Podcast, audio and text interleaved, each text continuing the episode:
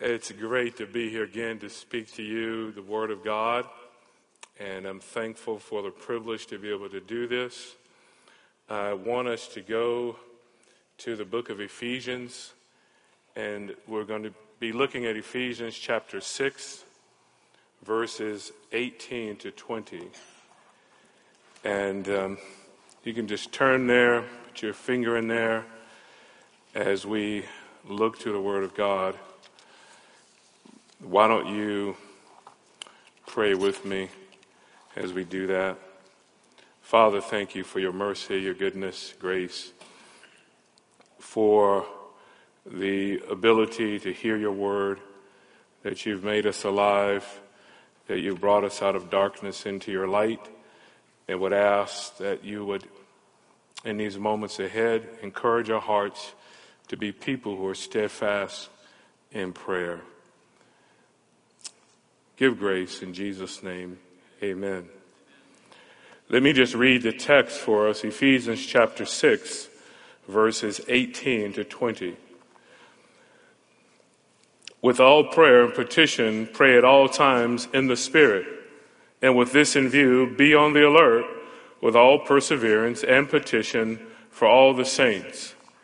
And pray on my behalf that utterance may be given to me in the opening of my mouth to make known with boldness the mystery of the gospel for which I am an ambassador in chains, that in proclaiming it I may speak boldly as I ought to speak.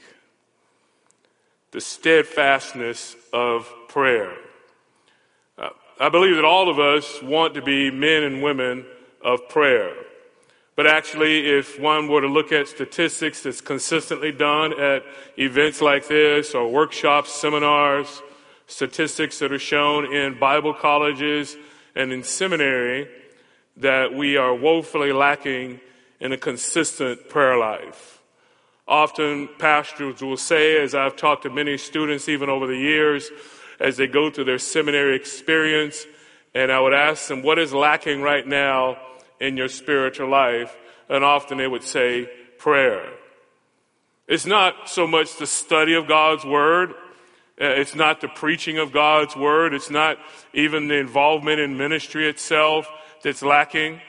Perhaps it's not even the striving towards godliness as much as one can really do it without prayer. That's questionable. But when asked, it's my prayer life is not what it should be. And, and oh, that response can be sort of, um, in one sense, just a, a, token answer we give, and we can say, well, it's not what it should be, um, in the sense that it will never be perhaps what it should be, because as we talk about having communion with the living God, I don't know of anyone that would say, you know, I think that I've had enough, or I think that I actually pray too much. I think that I'll cut back some. Have you ever had that thought? Anyone here? Thought, you know, you go to your pastor or are you as a pastor talking to another pastor. Friend or pastor i think i'm just praying entirely too much for you and for the lost and for the needs of the world. I'm going to back off some. Have you ever heard that before? But what have you heard? You're convicted because you're not praying enough. You're not spending enough time with the lord. The master's seminary next year will celebrate 30 years 2016 of being really a commitment to be steadfast in training men to preach the Word of God and to minister in pulpits and to minister as lecturers, professors, missionaries all around the world, 30 years. And we have a motto um, that was created by our president, whom you heard earlier. We train men as if, who's ever heard it before? What does it say? Lives depended on it. We train men as if lives depended on it. And that is in fact true because lives depend on men going out preaching the Word of God, ministering the Word of God, preaching the gospel, saying to people that you must be saved, that you must come to a saving knowledge of Christ, and then nurturing the body of Christ so that they can go out and do the same. So we do do that. We train men with that in mind. And it's a rigorous training. Um, I will often see students, even now, I have what we call discipleship lab, and I talk with them about their studies, and often a student will say, I didn't know it was going to be this hard. I didn't know it was going to be this much. I have one class and I have to read about 3,500 pages in that one two unit class. I didn't realize it was going to be this way. Well, how's your sleep pattern? And often students will say, What is sleep? You know, I've heard of it, right? I heard that it exists. So it's rigorous because we take it so seriously.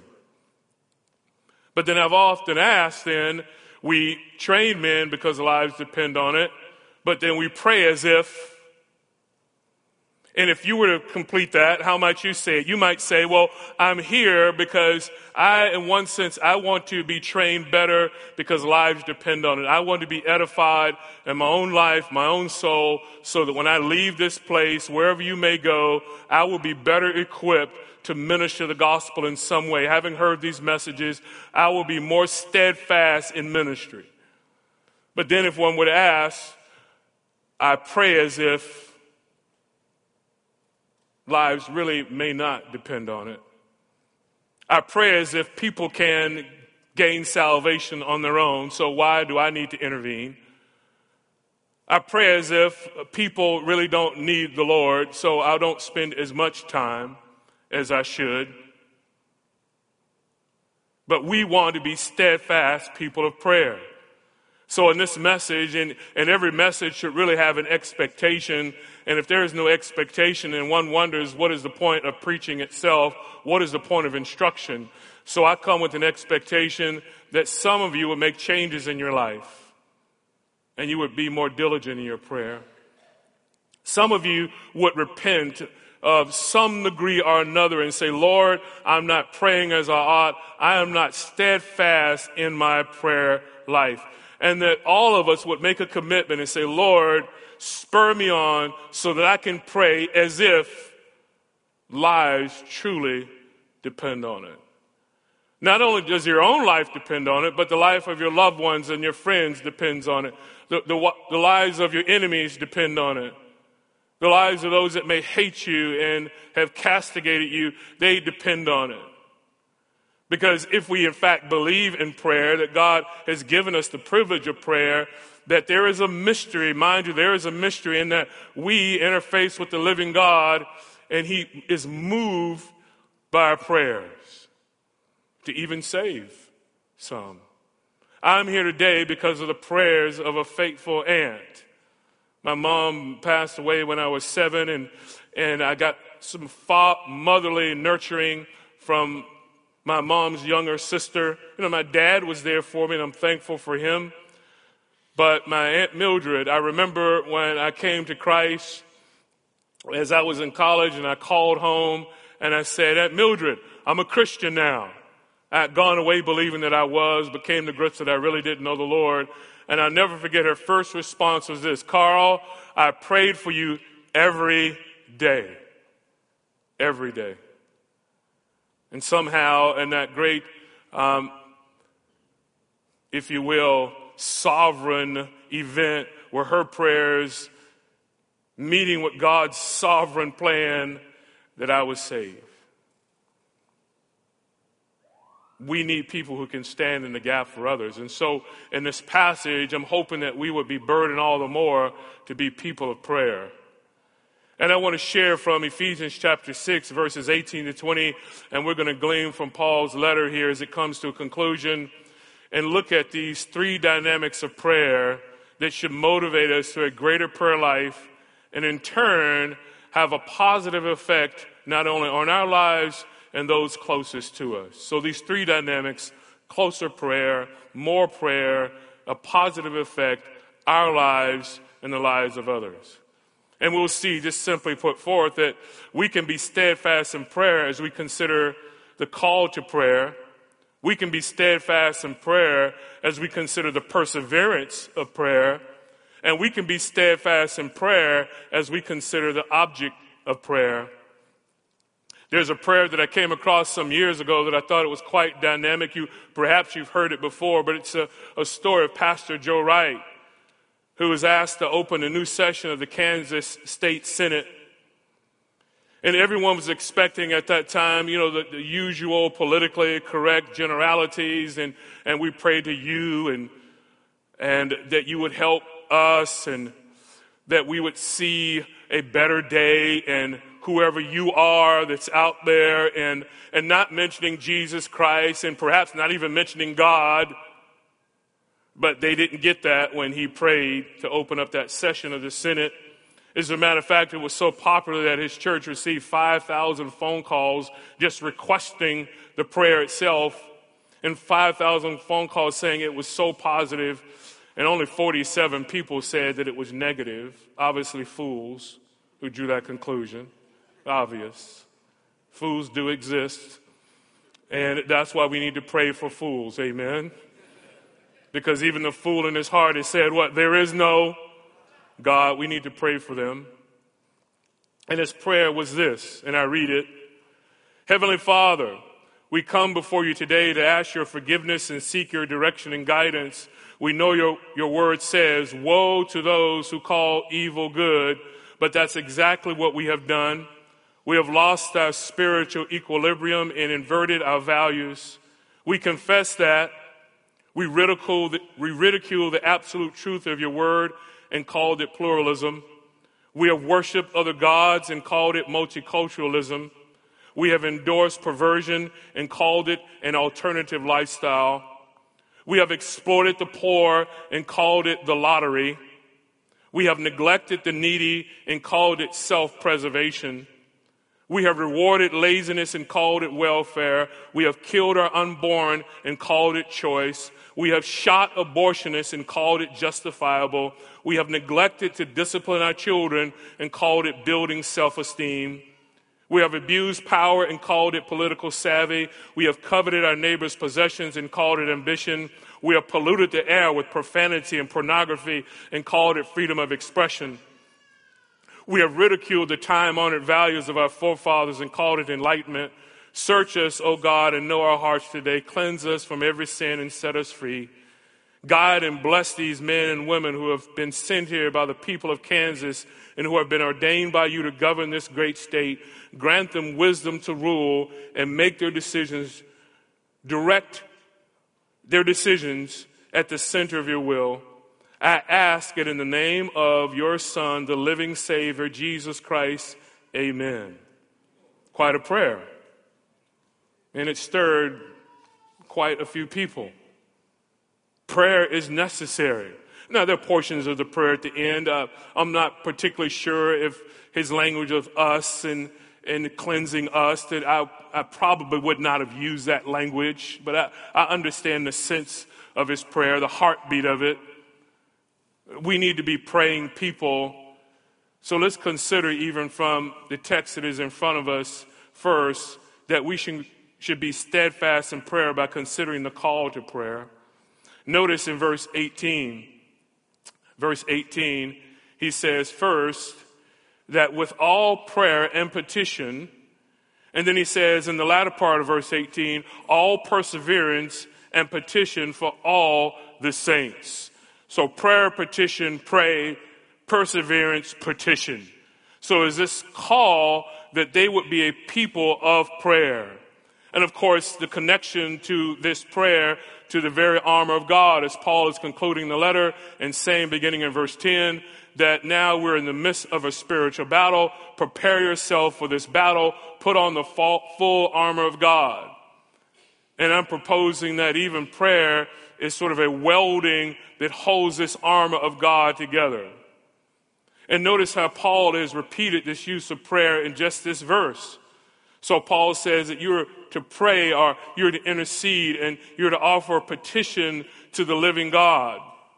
He has told us, as I had said before, that the only way that we can stand in this world against the enemies of, enemies of this world is to have on the full armor of God. Notice what he says in verse 14. Stand firm, therefore. So we're to gird ourselves with truth. The breastplate of righteousness, shod our feet with the preparation of the gospel of peace. In addition, the shield of faith must be, must be taken up. Then in verse 17, put on the helmet of salvation, and then take up the sword of the Spirit, which is the Word of God.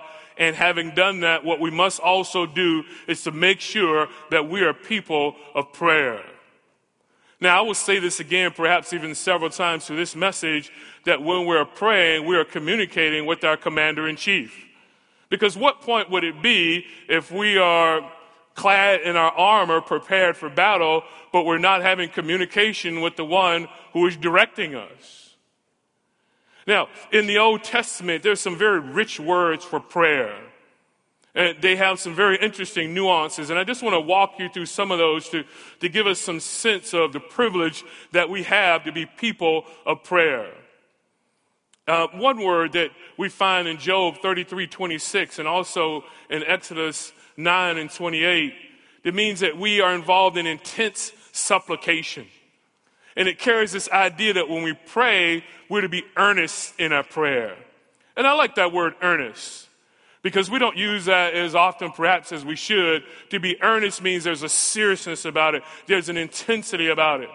At times I've said to people when I've asked them to pray for me, I've said, I'm in full earnest if you would pray for me. So in our prayers, there should be an intensity about our supplications that we offer before the Lord. Be earnest in prayer. Another word that is often translated intercede, and the King James will often translate it to entreat. We see it 85 times in the Old Testament, and examples of it might be Abraham when he entreated Abimelech, Moses when he prayed for the people of God, and Samuel when he prayed for the people of God. They were interceding for them. They were standing in the gap.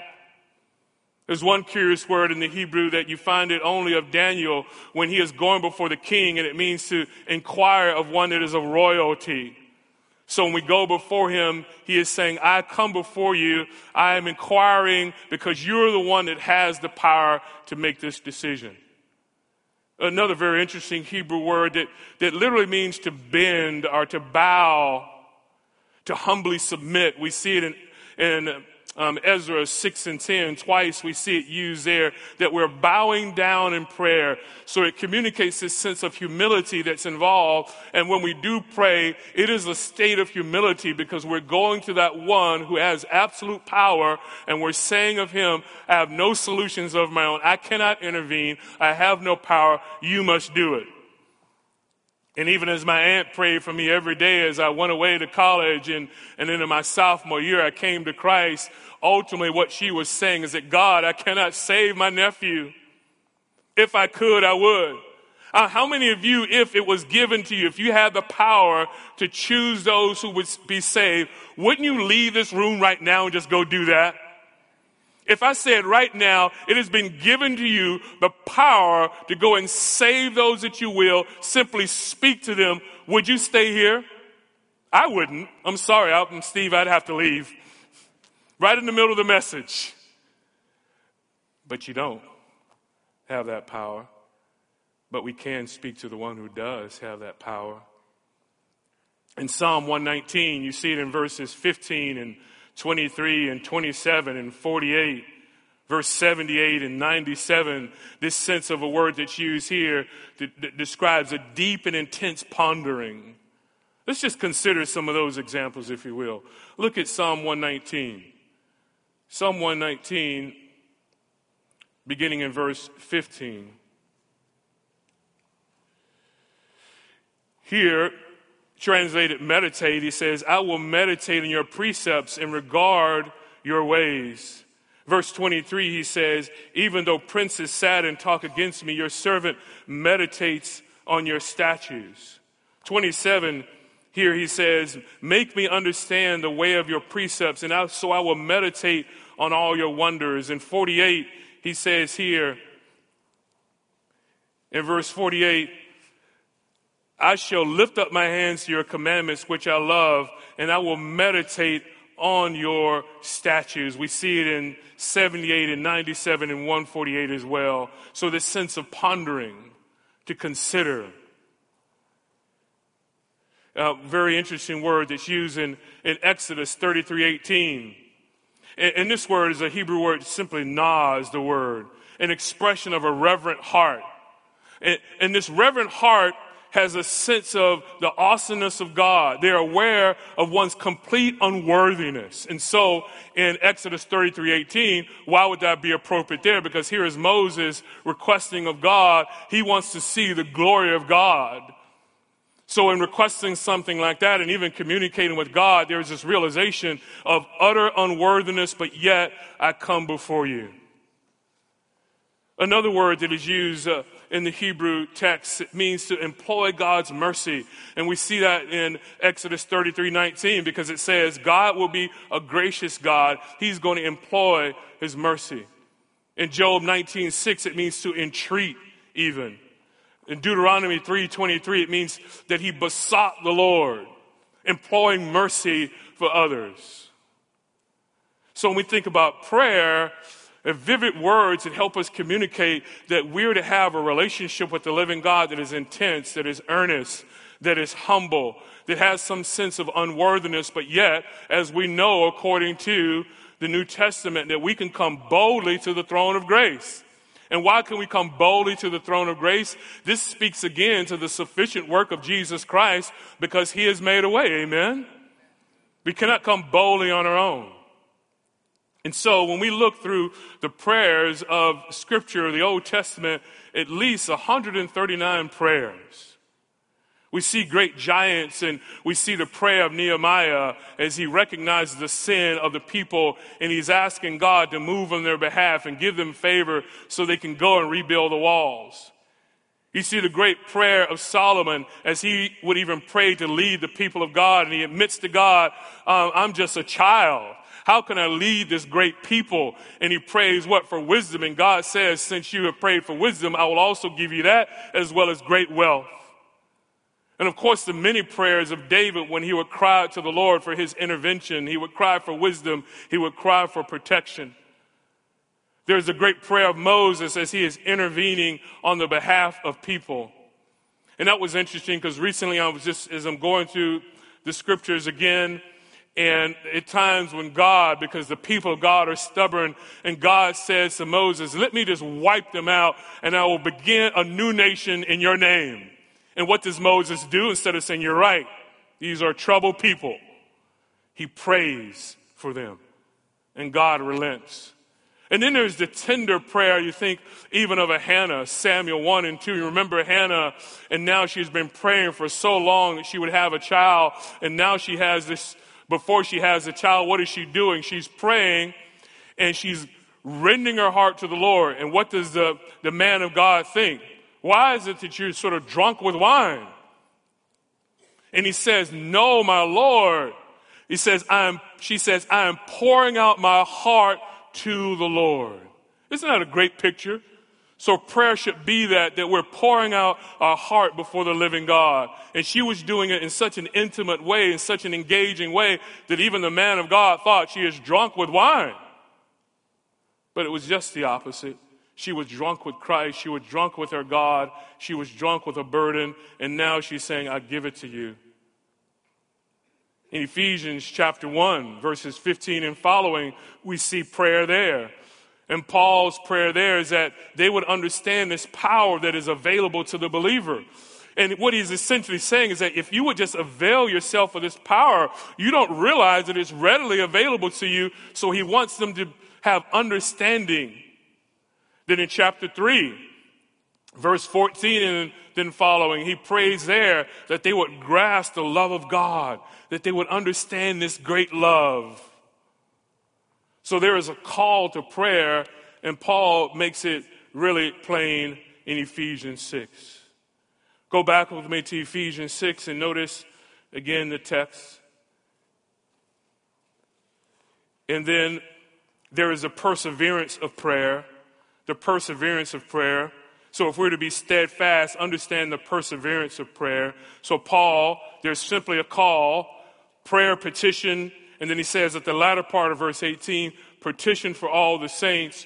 But yet, something else is happening here. He says that we should be a people who are persevering in prayer because he says, be on the alert with all perseverance. We heard earlier about the perseverance of the saints, and in fact, it will last. It's speaking to consistency, it's speaking to not being moved, if you will. And notice the language. He says, all times, and then he says, all perseverance for all the saints. So all prayer, all times, all perseverance. And perseverance is absolutely necessary because without perseverance, there can be the tendency to just wane, to, to be moving in a certain direction and to give up, to quit. And we are so thankful, even as we heard earlier, that even our perseverance is not based on us. Our perseverance is based on, based on the faithfulness of God in the very life that we have. Perseverance is necessary. Um, some of you perhaps many of you familiar with one of the most grueling battles of World War II, the Battle of Iwo Jima. And um, what is interesting about it, some records that you may see about Iwo Jima, they thought that the battle would be over in a matter of several days. It wasn't that. There was the expectation that there would be few casualties. It was just the opposite. Some even described the Battle of Iwo Jima as throwing flesh on the fortified concrete, as men just came and they lost their lives. One company, that was the flag raising company, Easy Company, and we're familiar with that picture of the flag being raised there, that they went into the battle. There were seven officers as um, Captain David Severance is giving an account. He says seven officers went into the battle and only one, me, walked off Iwo. Their company started with 310 men. They suffered 75% casualties. Only 50 men boarded the ship after the battle. But one thing about that battle, it was they persevered. At some point in time, surely they could have thought, here, my, he's gone, my comrade is gone, he's gone, he's gone, he's dead, we didn't expect them to be so fortified. Perhaps let's all retreat and let's start over again. But they persevered. And eventually that flag was raised. In prayer, we must be the same way. We are in the midst of a spiritual battle, are we not? We recognize that. And we must have that same spirit, if you will, of those Marines that said, We are the proud and the few. And we are the people of God, are we not? We are a royal priesthood, are we not? And we have a divine calling and we must persevere in prayer as we fulfill that calling. He says all the saints as well. So not only all prayer and at all times and all perseverance, be on the alert, but he says all the saints. Just a sampling of verses that communicate this idea.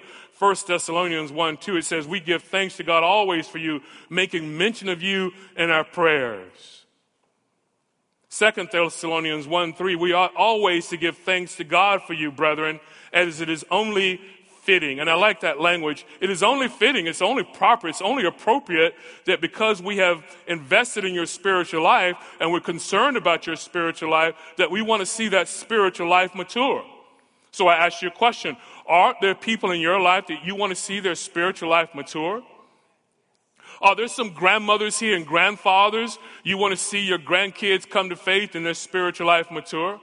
Are there not parents here this afternoon and you want to see your family mature? Are there not pastors here and leaders here and you want to see your flock mature? Aren't there mothers here that want to see their husbands grow in faith and husbands who want to see their wives grow in faith? Absolutely. Then we must persevere.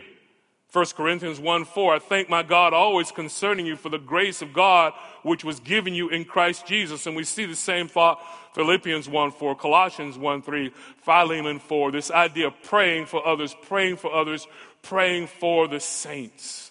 We should be a people because we are family who pray for one another.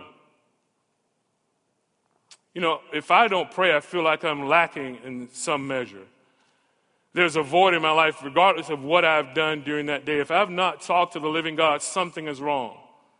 We cannot go through our lives and, and never really avail ourselves of the riches of God.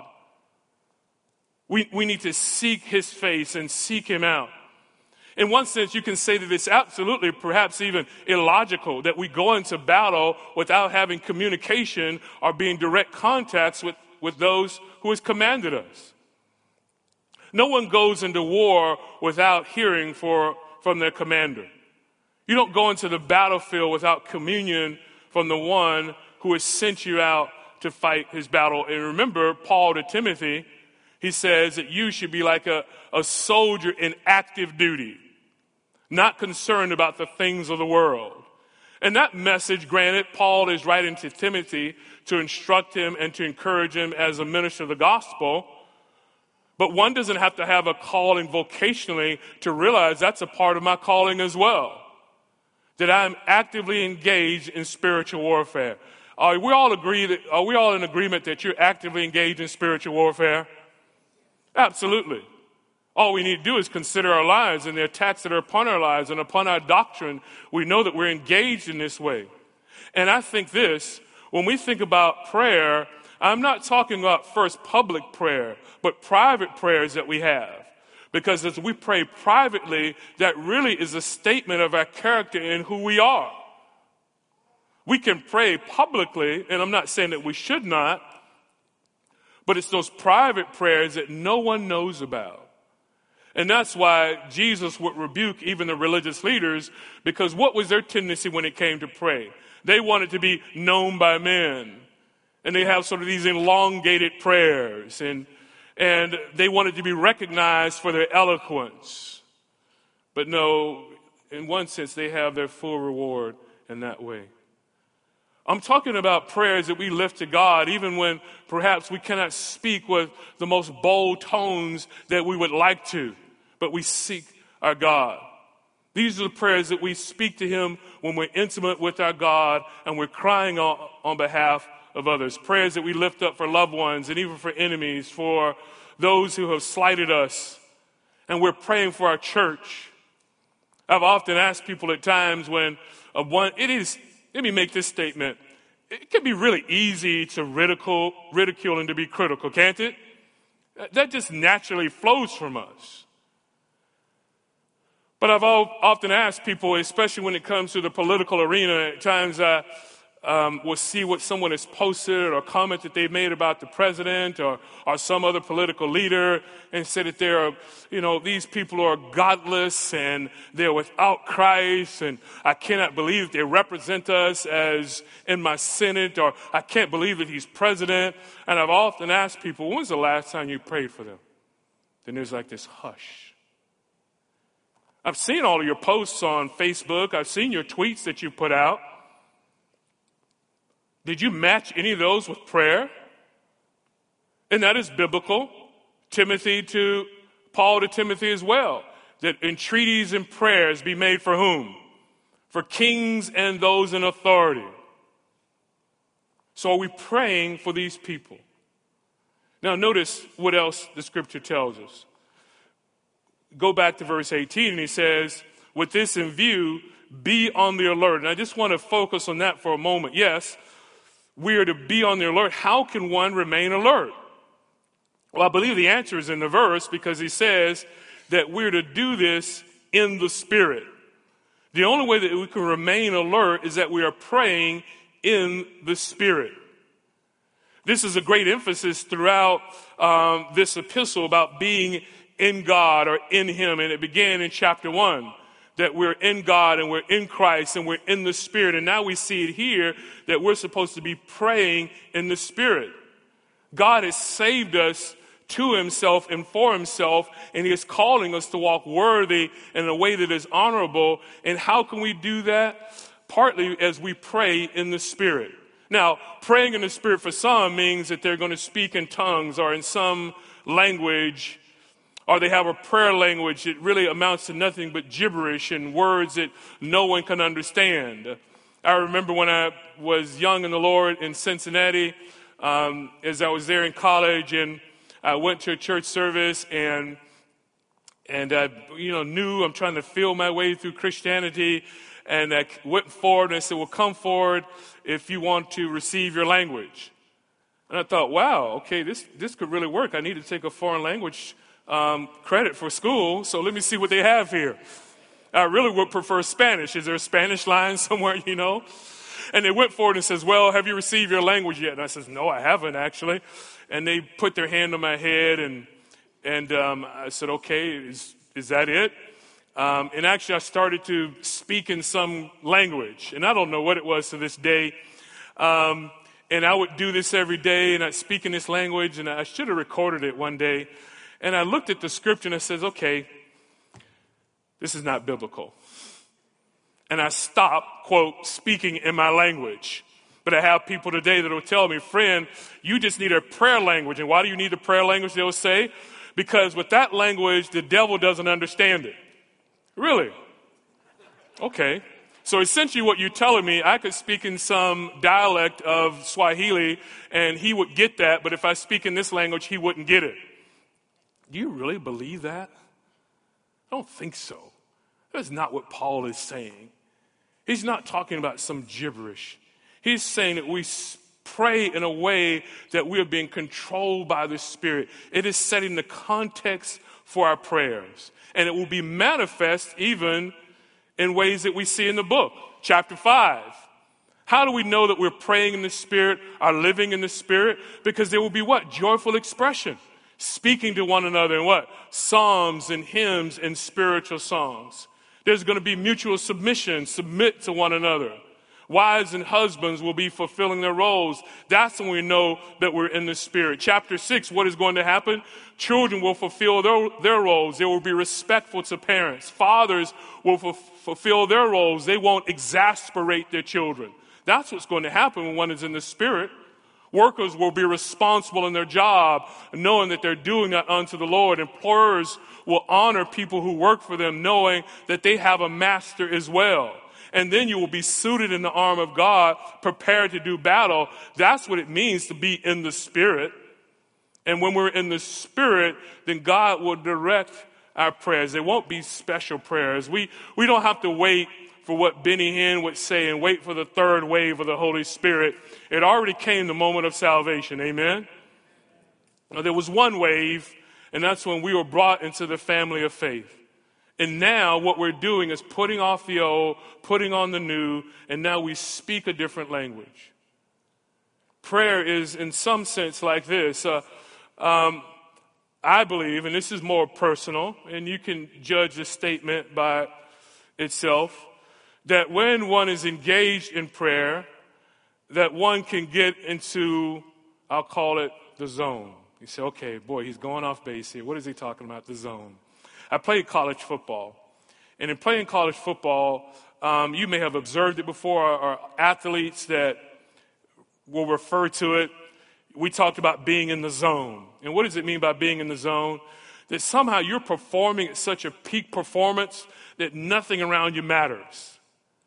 And you're feeling good about the moment, you're into the game itself, and that guy that's coming at you that weighs 350 pounds, it doesn't really matter. He's as light as a feather.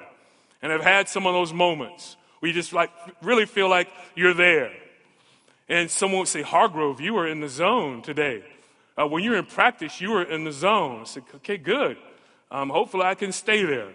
And um, when I think about prayer, there's this element, when I, I just use this phraseology, perhaps something better, you help me out with it if you will, when you see me afterwards. Being in the zone means that we're in His presence, we're praying to the living God, and nothing else matters. We're communing with Him. It's like if you're engaged in a good conversation, nothing else around you matters, does it? And so as we speak with Him, God is ministering to us as we minister to other people. People come to mind. We pray about lost loved ones we, we have a greater realization of our own sin and our need to confess to the Lord. And time doesn't matter. What's happening around us doesn't matter because we're communing with the living God. It's per- persevering in prayer for all the saints. And that's how we can remain alert because we're doing it in the Spirit. We're involved in a spiritual battle. I ask you this question. Say, for instance, let's make this really practical at this point. Um, what happens Everyone here would agree that prayer can be a hard discipline, can it not? It can be a hard discipline. Our minds can be easily distracted. Sometimes things can take us away from praying. Thoughts can come to mind even as we pray. And we're wondering, where did that thought come from? I'm praying to God right now. Why is it that it can be so difficult? I believe that when we are praying, that Satan and his hosts are trembling. It's a spiritual battle. In warfare, it's a basic um, sort of aspect of warfare. The first thing that you want to do with your enemy is to cut off communication. You think about any war, whether it was our time that we've been in Afghanistan, Iraq, and I think about initially, say for instance, when um, the Gulf War, one thing that happened that all the initial missions that were going off those aircraft carriers were pointed at communication stations. Why, why were they pointing at communication stations? Because guess what? No communication, I cannot say they're flanking you. I cannot say put your troops here. I cannot say we need support. There's no communication. And so when we're talking with our, the living God, surely the enemy is riled by that. Now, I will never be, I've never had, I don't believe in this foolishness of then rebuking Satan or even having any conversation with Satan. Why would I do that? He has no power. I want to speak to the one who has power. But I do believe that in it, he is quaking when we pray. So if there is a sense, and I know there's a sense in which we're involved in spiritual warfare, that everything that his minions can send against us will be sent. Isn't it interesting? One goes home and we turn on the television and everything is fine. However, we get on our knees to pray to the living God and now the host of hell quakes. Because now we're, we're talking to our commander in chief. Prayer can, and it should be transforming. Special needs are brought to mind, people are brought to mind as we commune with God and we pray for all the saints. There's a battle cry that's out there for us to pray to our God. So when we're in the Spirit, it's the Spirit is sensitizing us in our lives. Isn't it? There's a beautiful ministry of conviction. Conviction is a beautiful ministry because when we're convicted, it is the Holy Spirit preventing us from venturing in an area where we should not. It's the Holy Spirit that is speaking to our hearts and convicting us and saying, You should apologize. It's the Holy Spirit saying to us, Your tone was inappropriate. It's the Holy Spirit saying to us that you should be more patient with that person. And so when we're in the Spirit, then we will manifest it in these different ways, and surely we will be a people who are of prayer. I remember a counseling situation that given, as I often do, uh, this couple some homework, and they came back that next week, and one of them said that they didn't do it, and I asked them why, and they said, almost with this sense of just being unashamed, they said to me, if I did it, I knew that I would be convicted. It's a sad place to be in, isn't it? And perhaps sometimes the reason we don't pray is that we know that in those sensitive moments, God might convict us. But let's consider. So there's a call to prayer. There's a sense where we must persevere in prayer, but notice the object of prayer. Be steadfast in prayer as we consider the object of prayer. Notice the latter part of the text. Of course, he says, petition for all the saints.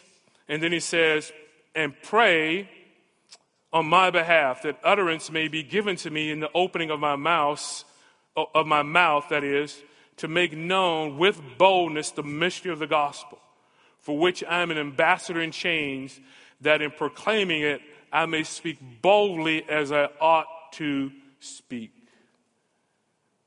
This is a beautiful ending to this section because what is Paul saying? He is asking the Ephesians that they would intervene on his behalf. Notice he says that he wants to speak boldly as he ought to speak. And you think about Paul, wait a minute. Paul, this one who stood before the sages on Mars Hill, Paul, the one who would speak in the temple, Paul, the one who would speak that despite his hardship and persecution, he would persevere with no concern for his life and his personal safety. This same Paul who would be beaten, this same Paul is asking for boldness in his, in his speech. Why? Because Paul realizes that in himself he is not what? Sufficient in himself. There's a dependency that he must have on the Spirit. So it says, Pray for me. Uh, your training doesn't matter. Pray for me. As I was preparing for the message before, and even this one, God, help me. This giant of the faith realizes that he needs divine intervention, so, so should we. Now, I want to close this message by giving you um, perhaps nine reasons that we don't persevere in prayer, that we are not at times steadfast in prayer. There are nine, reason I, nine reasons I want to give you. Number one is this. Sometimes, and none of these are absolutes, some of them may apply to you, some of them may not. But to a certain degree, I'm sure that they will. Number one, why do we not at times persevere in prayer? Why at times are we not steadfast in prayer? Number one, we have an inadequate view of God. An inadequate view of God. And if we had a more adequate view, a more awesome view of God, we would understand the privilege of speaking to this God all the more. Let me give you a very real illustration that was right before us. John MacArthur, 46 years in his ministry. I think now 101 million downloads of his messages. Messages heard a thousand times a day around the world. Now, and, and I didn't say it here because it might embarrass him, but I'll say it now. Um, how many of you, if he said you, you don't, no raising of hands or anything like that, say, you know what, friend, may I have lunch with you? And let's just talk. How many of you would say, well, Pastor John, I'm really entirely too busy. I don't think I can fit you into the schedule. Anyone would say that? Probably not. And if he said, you know, I'll come to you actually. You live in the Bakersfield area, I'll come to your area. Let's sit down and let's have a conversation. And we would say, let me take full advantage of this. Let me glean from this man and his faithfulness in ministry. We would be engaged in the conversation that we would have with him.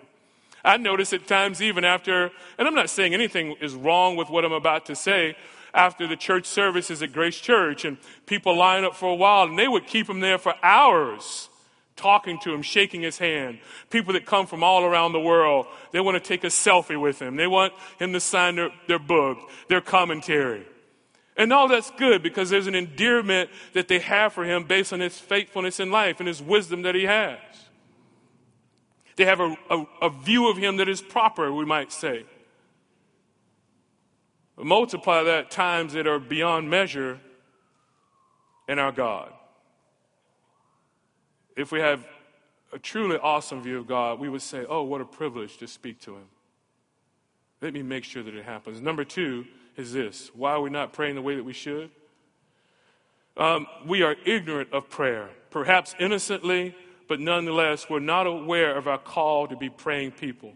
So, ignorant, perhaps innocently, nonetheless, we're not aware of our call to be people of prayer. We must invest our lives in praying for God's people and for our own souls. Study prayer, read men of prayer, read about women of prayer, read about prayer and the connection to revivals that have happened around the world. You will not find one revival that started, that began without the people of God praying and asking for God's intervention. Number three, why, do we, why don't we pray as we should at times? Because we misuse prayer. Often our prayers are too self oriented. We live in a, in a narcissistic society. It is so much about us have our prayers go outward first. Number four, why do we not pray? Why do we not pray as we should in a way that is steadfast?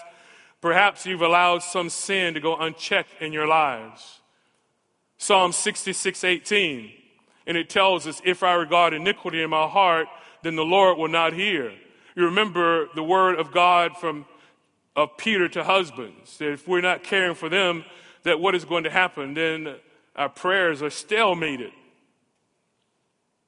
Number five, you have a passion for ministry, but not the God of ministry. This is so important because often I will see people, they may be engaged in ministry, they like the energy that comes from it, the tasks that are involved, but there's no affection for the God of ministry. I've often seen this even in theological students where it's this paper is written, this thing is due, and what can happen? They can go astray because now their affection for the living God is lost in the middle of, ironically and sadly ironic, the study of God. Does that make any sense? None whatsoever. It was Thomas Brooks, and I, I love this little line. He said that Thomas Brooks said, Cold prayers often freeze before they reach heaven. Think about that for a moment. It's not heartfelt, it's not warmed, it's not intimate. You see men and women that struggled for others to the living God. It's like this. Um, I've often I've said it over the years. One thing that I've noticed at times, you're perhaps you've noticed it, and prayerfully, it has not been you I'm at a restaurant and I notice, and I have the tendency to observe people. It's just uh, part of my makeup. And, and I'll notice there's this couple that's sitting together and they're there and they don't have any conversation. The only time they talk is maybe she tells him that I want, you know, the ribeye with the baked potato and iced tea. And then that's it. And then there for 30 minutes. 40 minutes and not a word. The check comes, he pays for it, and they walk out. And there was one situation, I was speaking somewhere in, Indi- um, in Indiana, and I was in a restaurant, and I had noticed that, and I was so tempted, and I'm glad perhaps, maybe it was the Spirit saying, don't do that. Uh, I was about to get up and say, friends, talk to one another. You're obviously married. I see the rings. Have some conversation. What's the point here? They are married, but yet there is no what? There's no, yeah, it's no relationship. People can enjoy ministry, be involved in ministry, but not be engaged with the God of ministry. Number six, it's simply you cannot discipline your minds or lives for prayer. it, it is a discipline. We have to learn to pray. Someone will say, Well, how do I learn to pray?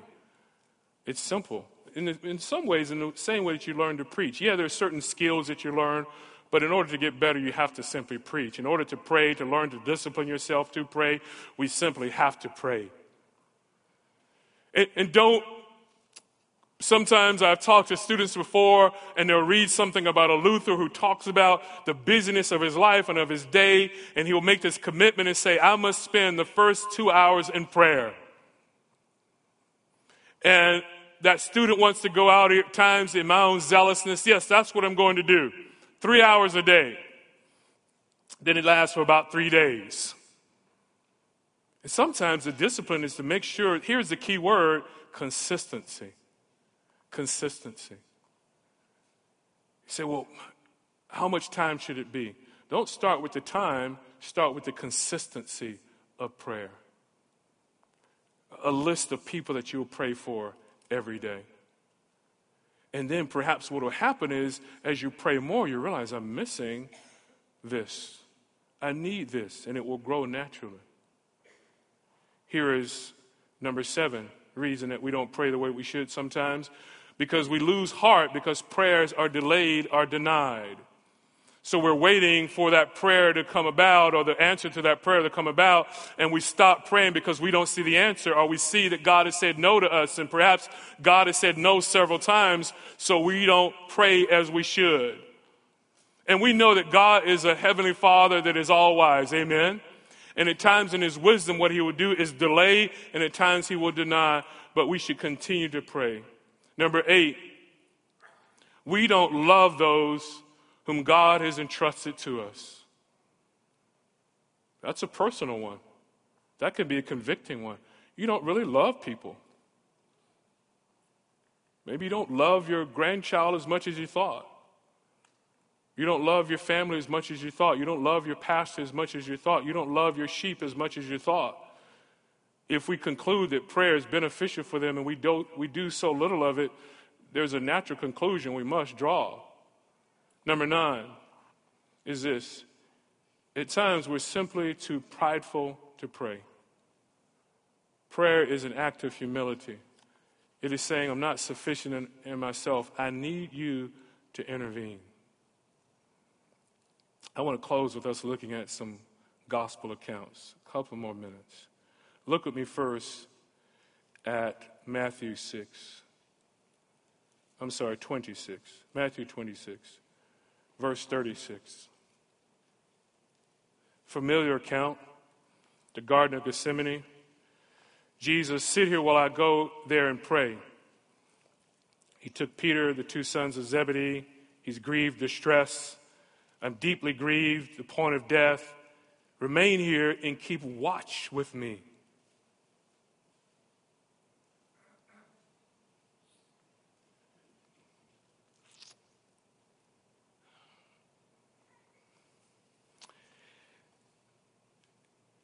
And when he went a little beyond them and fell on his face and prayed, saying, My Father, if it is possible, let this cup pass from me. Yet not as I will, but as you will. And when he came to the disciples and found them sleeping, he said to Peter, So, you men could not keep watch with me for one hour. Keep watching and praying that you may not enter into temptation. The spirit is willing, but the flesh is weak.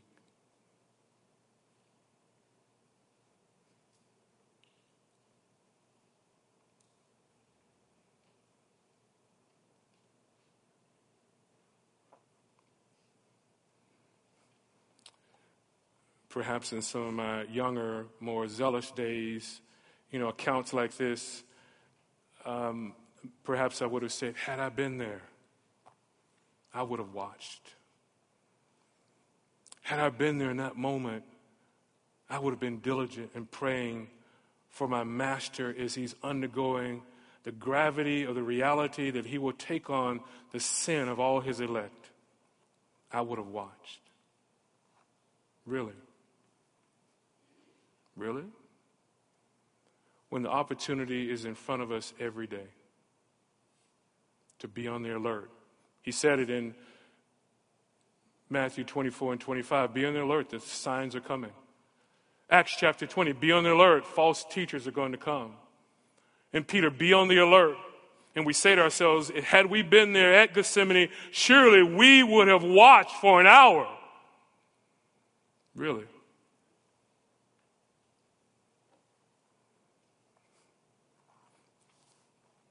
We train men as if lives depend on it. But we pray as if that's a question you must answer. If you'll be steadfast in prayer. Father, thank you for your greatness, God, for who you are. Show mercy. Help us to pray. In Christ's name.